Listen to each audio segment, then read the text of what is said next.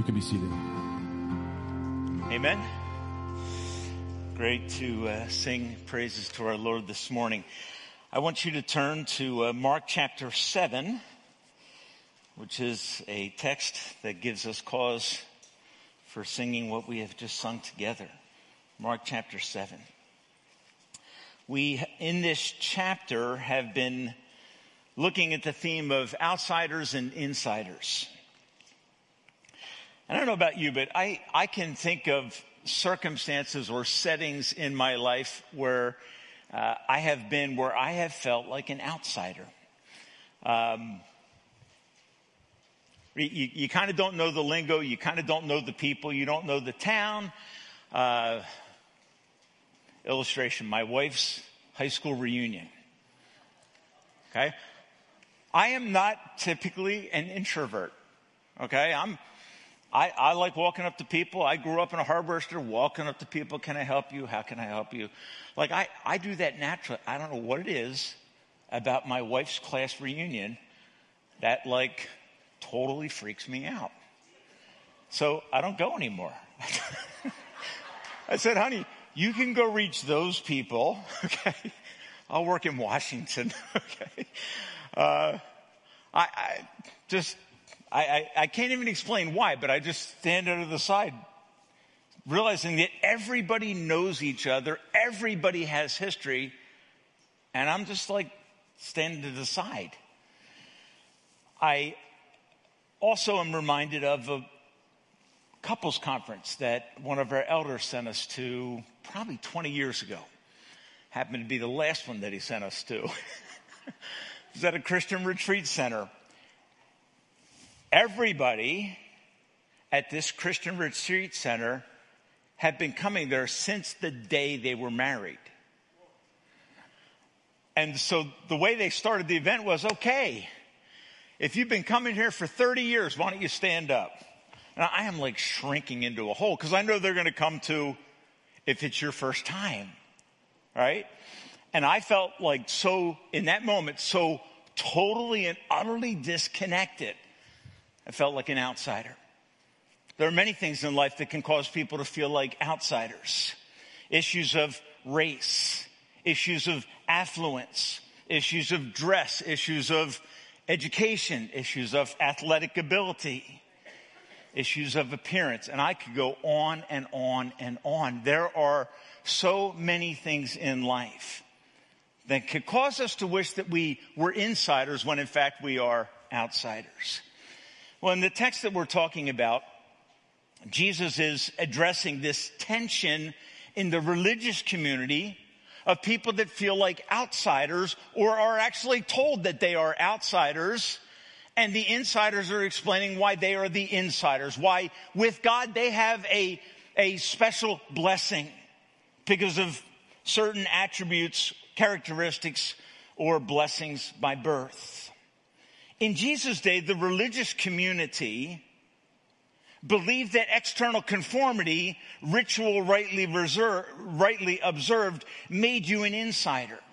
And the truth that Jesus was explaining repeatedly through the text was that your status, your blessings do not make you more or less acceptable to God. They are utterly irrelevant. They make no difference in your standing before God because we all come to God on the same basis. With God being an outsider, lacking external credentials, does not make you unacceptable to God. But that's the message that people often hear, sense, or feel. The text that we move in today covers the story of two miracles. One is the miracle of the healing of a, of a young girl who is demon possessed. The other is, is of a man who is deaf and mute. Okay, those two stories coupled together give us the heart of Christ tor- towards those who in this context were seen as outsiders. Okay? And what I want to, my the title of my sermon is this. Jesus is the savior of the world, which is casting the largest net possible. Whereas in the religious establishment of Christ's day, Jesus was the savior of people of a certain race who observed certain ritual standards. They were the insiders of that day, allegedly. Jesus comes to literally shatter that paradigm. I want to begin reading Mark chapter 7, verse 24. Did I ask you to turn there already? Did I? Okay. I couldn't remember if I did. Sorry. All right, verse 24. Let's begin reading. Beautiful text. It says, Jesus left that place. That is, the place he's leaving is the area of Galilee, Jewish uh, area, okay? Part of Israel. He left that place and went to the vicinity of Tyre.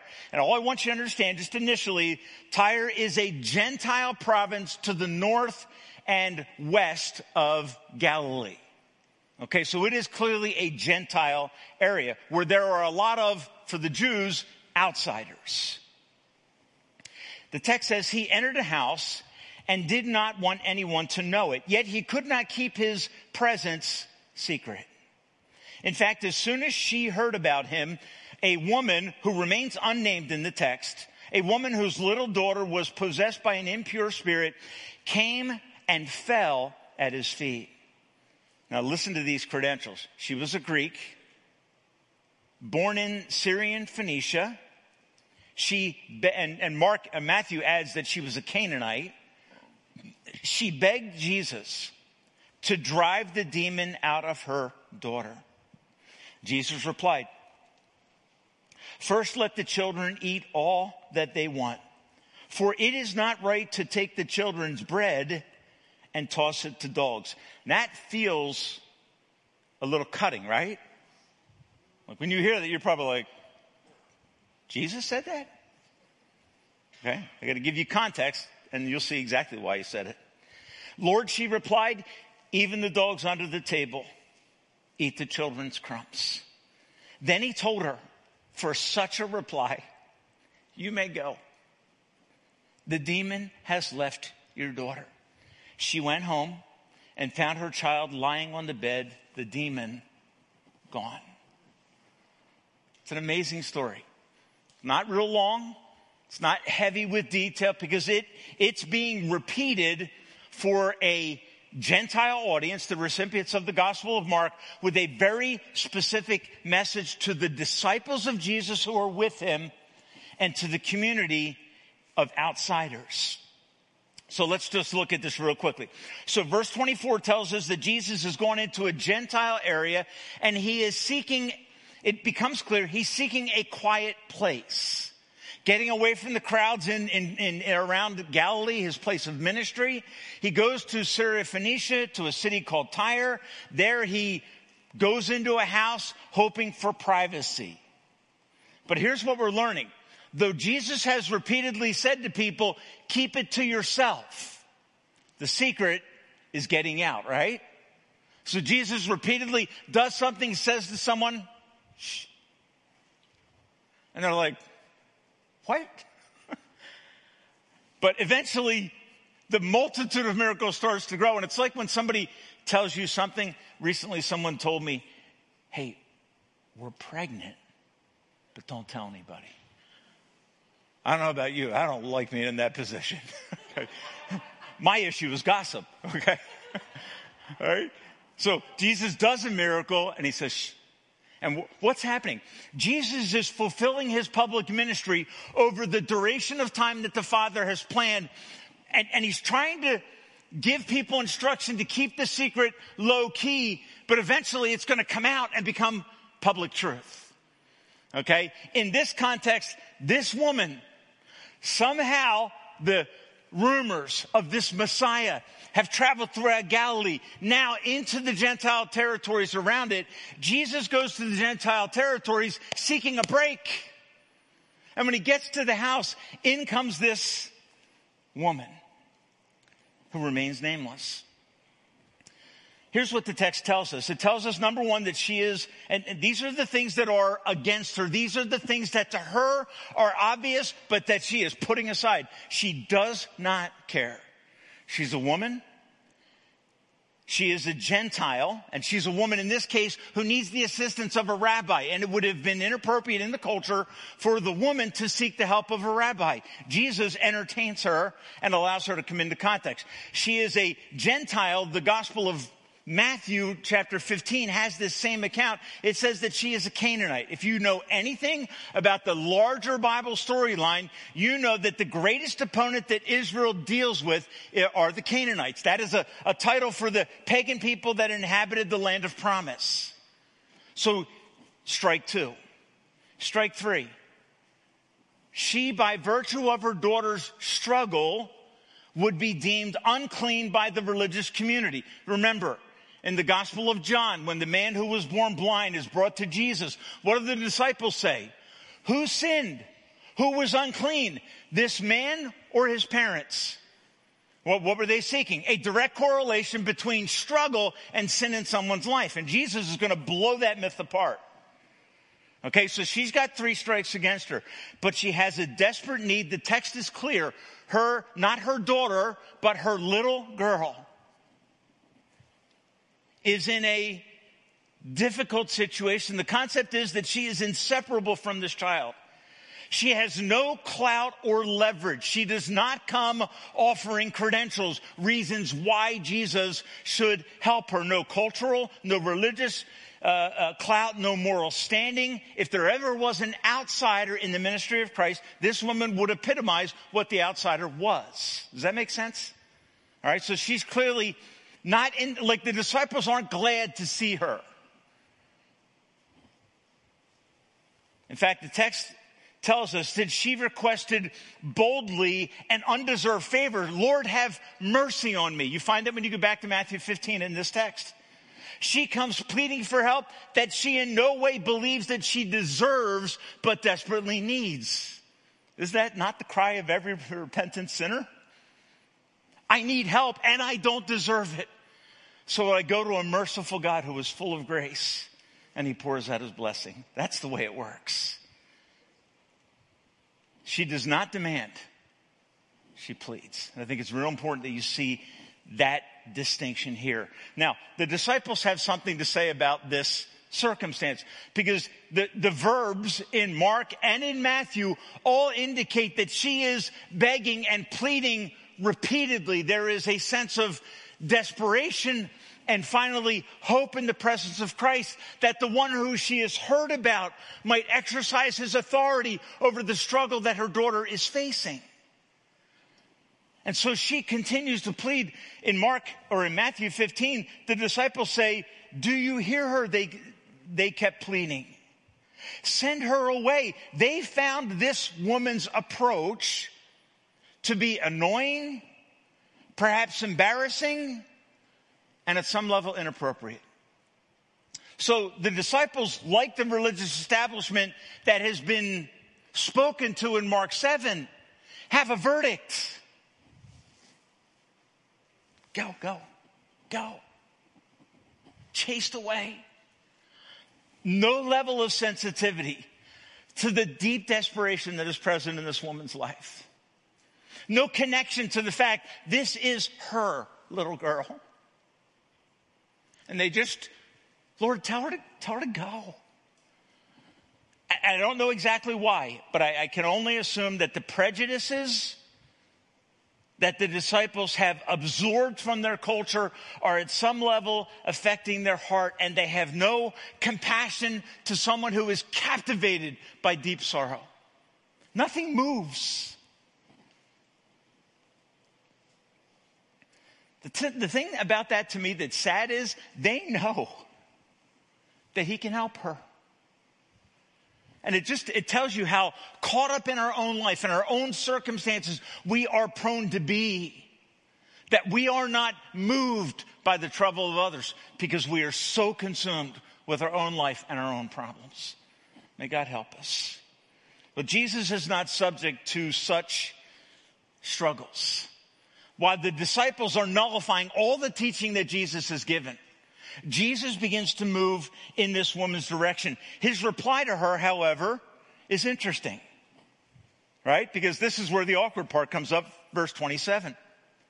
And, and one little side note that you have to be aware of is that to the Jews, of Christ's day that had perverted the system, had, had, had twisted religion into ritual, into a focus on externals. Right? To them, the Gentiles were, and they were considered dogs. Okay, and you got to let that settle in. I want to tell you something. I, I, recently read a book called The Great Migration, called Under Other Suns. Okay, it's a, it's the story of the migration of people post Civil War from the South to the North.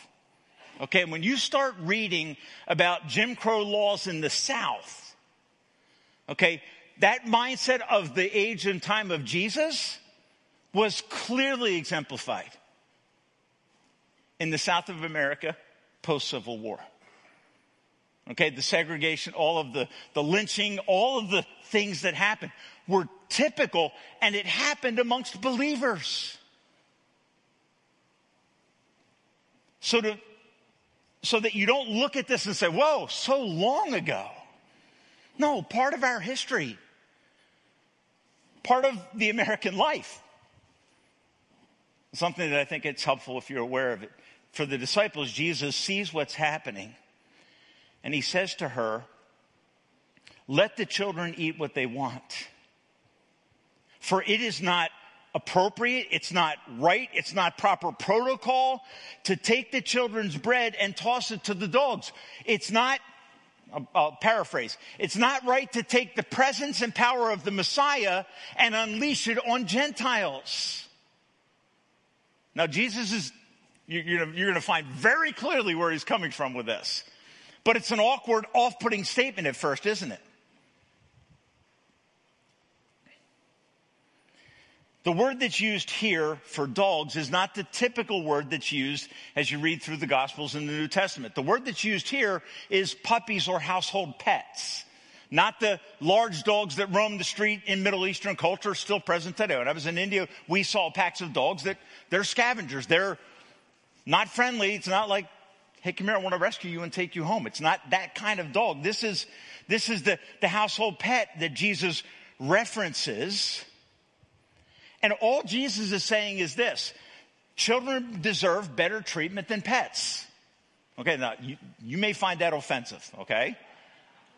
But that's what Jesus is saying. There is some degree of priority that Jesus is acknowledging. Okay, so his, his response has to do with, and, and where do you, as a Gentile woman, come off with this approach? This bold request. Okay, now Jesus, I think, is saying this for the benefit of the disciples. Okay, because there is no way you can look at the life of Christ and come away from this scenario with a profoundly negative interpretation because his heart is constantly reaching out. Matthew, the tax collector, Zacchaeus, right? You, on and on and on. It is the outsider that Christ reaches to and brings them to the inside. And that is clearly his aim in this context.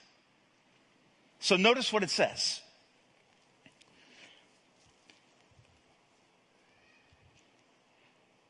Verse 28, her faith exposing word.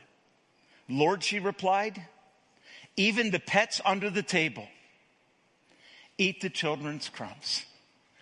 Okay, now here, here's, here's all that is. That is an expression of profound and deep faith on the part of this person. Yes, Lord. And Jesus says it. When you go back to Matthew chapter 15, Jesus says, I came, in this context, I came for the lost house of Israel.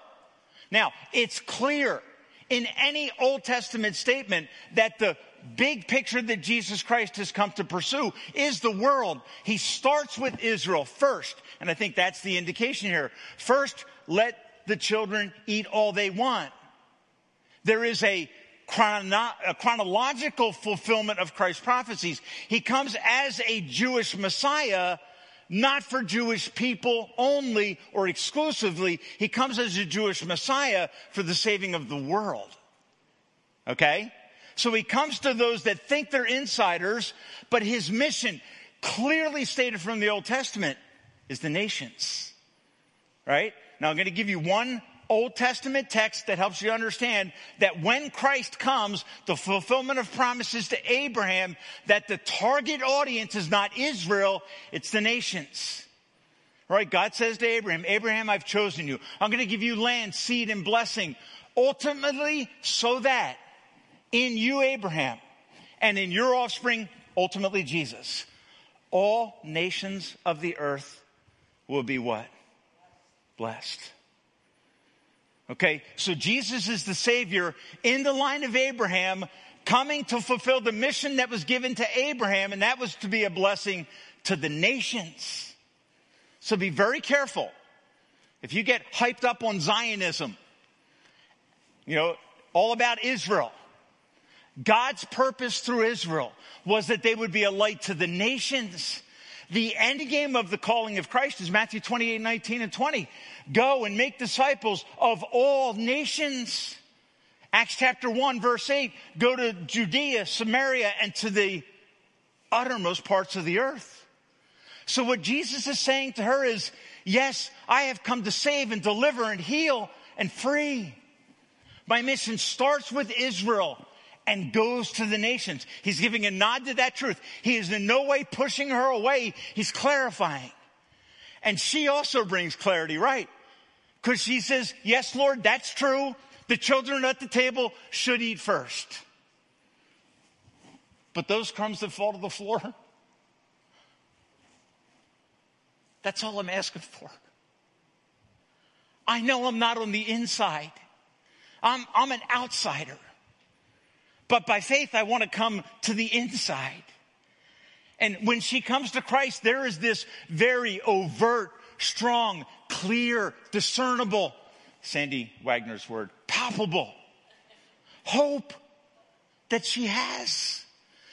That the one that she has heard about, the Messiah that went to Galilee to help in Israel, can also make a difference in her life. And she is 100% spot on in her understanding of the saying of Christ. She's like, Lord, you're right. Israel in your coming has a priority, but your mission is bigger. Your mission is global. It's multinational. And so she pleads and Jesus replies and, and, and she comes with a faith exposing word. And it's interesting when you, when you go to verse 29. Okay? She says in verse 28, even the dogs under the table get the blessings of the children. It says, then he, Jesus, told her, for such a reply, you may go.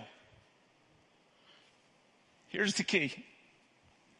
He is not doing what the disciples wanted. Send her away. Get rid of the annoyance. He's saying for such a reply. And the word reply literally means for such a word. The idea is a saying, a discerning understanding of the power of this moment. She expressed in that moment a faith and in her coming and begging, she's expressing what we would call faith. Faith is this. It is the complete recognition that I am desperately in need of saving and of rescue, but can make no contribution to my rescue. See, that's the heart of faith, right? When I come to a place where I realize that I am a sinner deserving justly of God's judgment, but in Christ there's hope. And I cry out to Him and I say, Jesus, save me, rescue me, deliver me, cleanse me.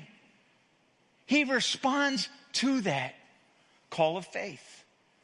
And He acts in behalf of and in regard to her request for deliverance of her daughter from demonic possession, he grants her that wish because of her word. Yes, Lord, but the blessings come to us also. That's what your word teaches.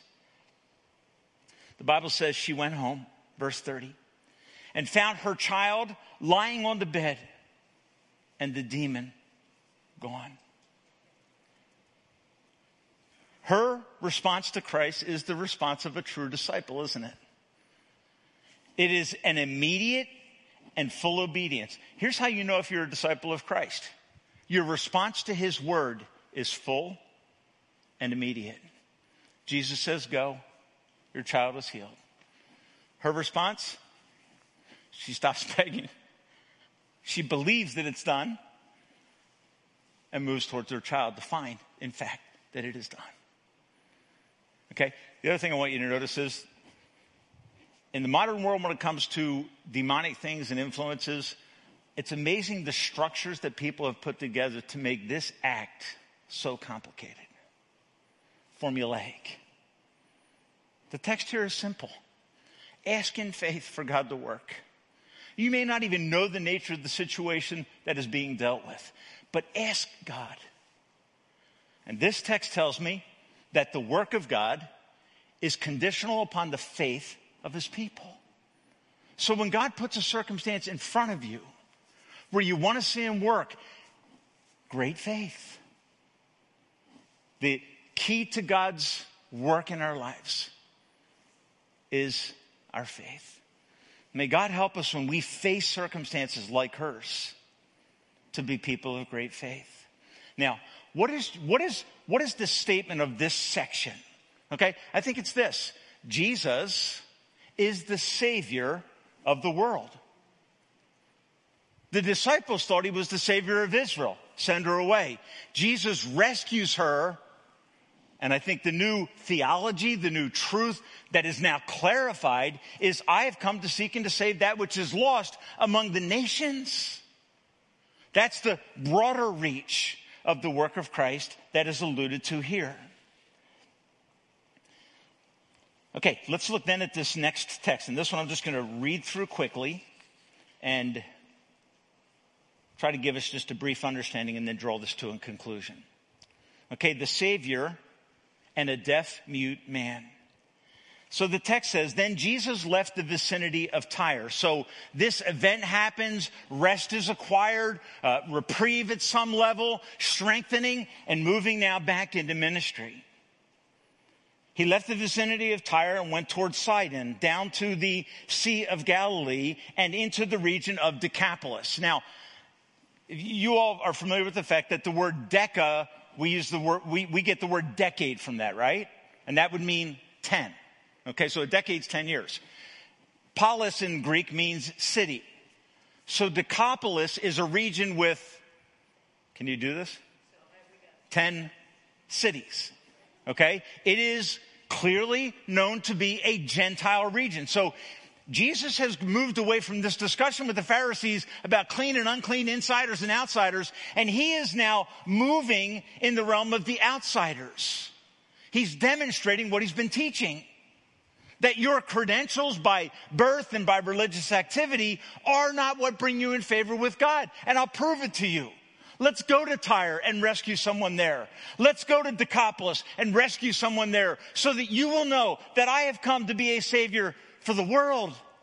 I've come to fulfill the promises that were made to Abraham, which includes not simply Jews, but a much broader audience from among the nations. So, verse 31, he left that vicinity, went to Decapolis, verse 32.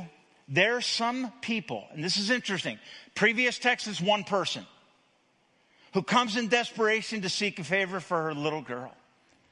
In this context, there is a group of people, and we know that Jesus has been in Decapolis already, so his reputation is present. His capacity to heal and to li- deliver and change. It's already a well-known fact in the area of Decapolis.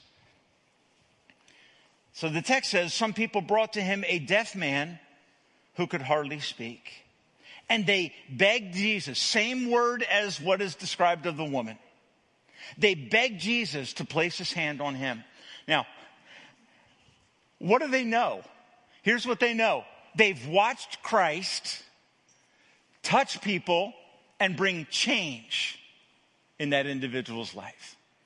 That's what they know. And you can read through the gospel and you can find those stories recurring of Christ working and, and bringing deliverance in the lives of people who thought they were captive, right? And there's always this sense of hope that's building. That life can be different and that things can change. So they begged Jesus for a merciful favor, an undeserved blessing. That's the idea here. Verse 33 is fascinating. It says, He, Jesus, took this needy man aside. Now, I just, I'm just going to say this. when Christ is doing miracles, there is no theater. He doesn't have a band playing. Okay, it doesn't set a context because it doesn't need one. And they know it. Their request is, Lord, if you touch him, we know what will happen. That's powerful.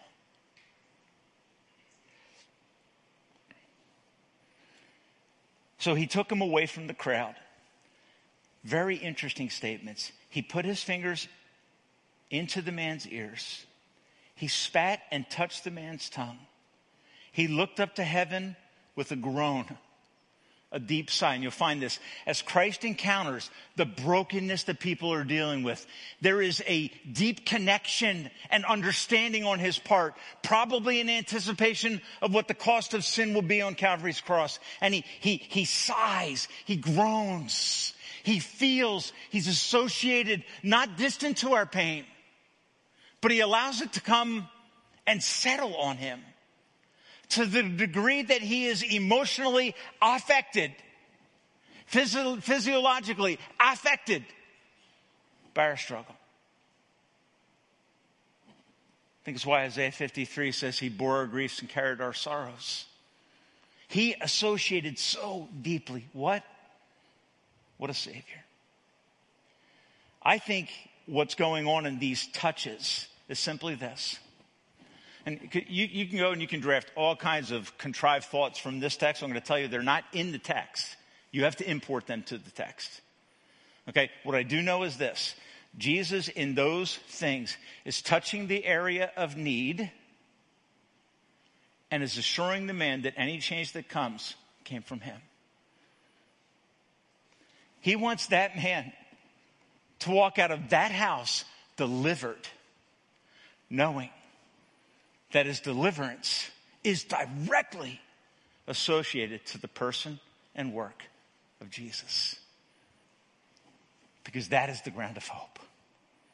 Jesus Christ and a personal relationship with him will bring transformation to your life. So, verses 36 and 37.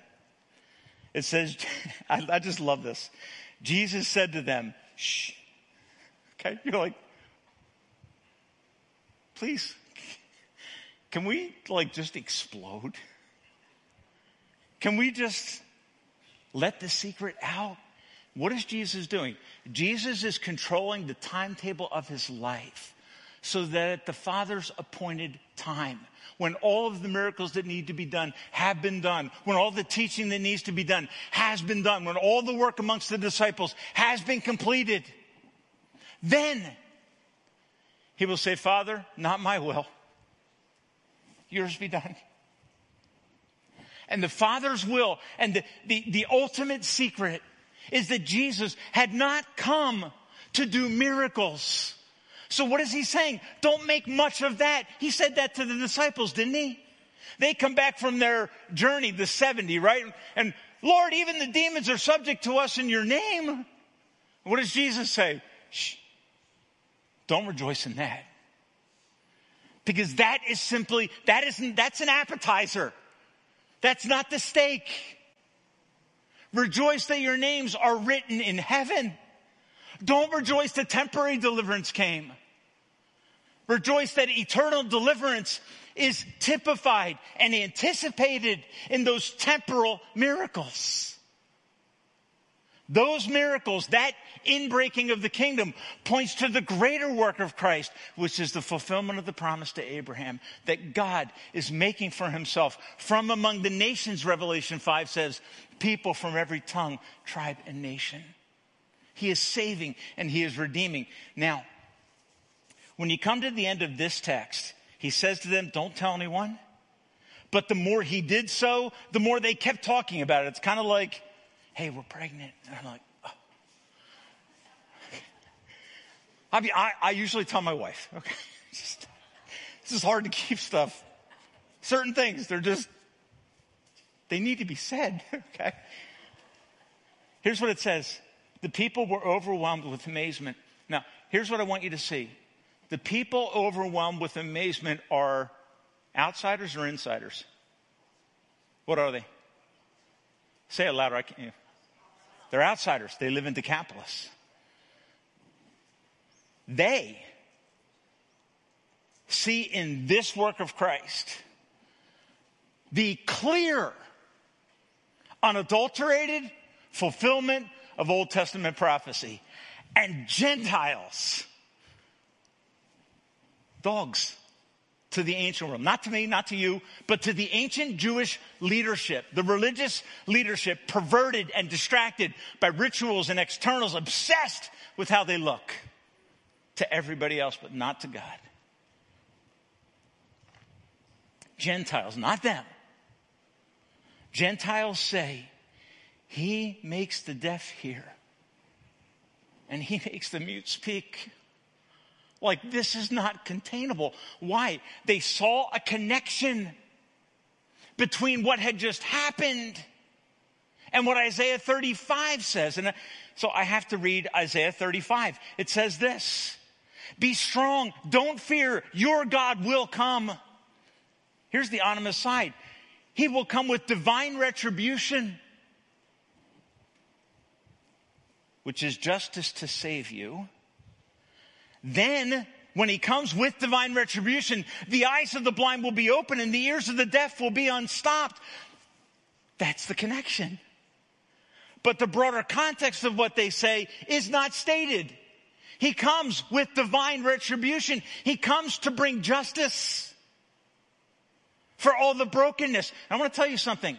You and I live in a fallen world. When we see injustice, we long to see it settled. That is the most natural human longing. When someone you love has been injured, wounded, abused, you want justice. And Jesus came not to say to sinners, it's okay. It's okay. I'll just forgive you at, at will. I just forgive you. No. He came with divine retribution, with just verdicts. Tim Keller summarizes this text. God in this text has come as promised, but not as expected. Does that make sense? He has come as promised, but not as expected. Why? Because what are the disciples wanting? Jesus, go to Jerusalem, get on your donkey, be a king. He did not come to be a king. And if you think he came to be a king, you misunderstand the whole story. God has come as promised, but not as expected in Jesus, the Savior of the world. God has come to save us. Folks, as you read this story of Jesus reaching out to Gentiles, if you are not Jewish, they are the beginning of your hope. That woman's deliverance by simple, total reliance on God is a picture of your faith in Christ. And the deliverance of this Gentile man who is deaf and blind with the touch of Christ is to say, Jesus Christ has come to deliver not just Jews, but us. Isaiah says he has come with divine retribution or judgment, but Jesus, when he comes, isn't smiting people. He has no sword in his first coming. He is not taking over. He is giving it away. He is not taking the world over. Instead, he is serving it. So where is the divine retribution? Here's the answer that Tim Keller gives. Jesus did not come to bring judgment. He came to bear judgment.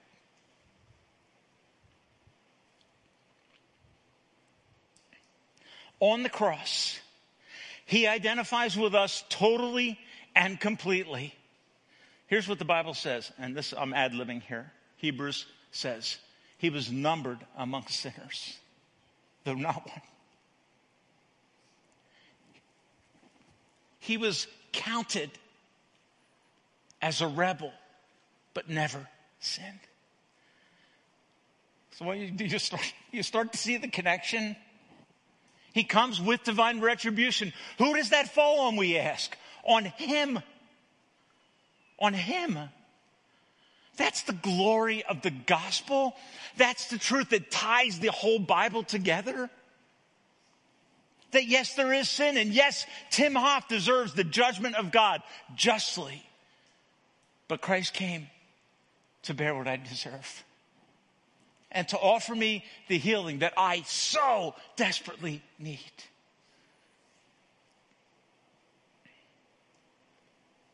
On the cross, God's son is discarded, cast from the table, becomes an outsider so that rebels can be adopted and brought in. He was counted with sinners so that we could be counted righteous. The son of God became a cursed dog so that we could be sons and daughters at his table. And because Jesus Christ identified with us, we can approach him.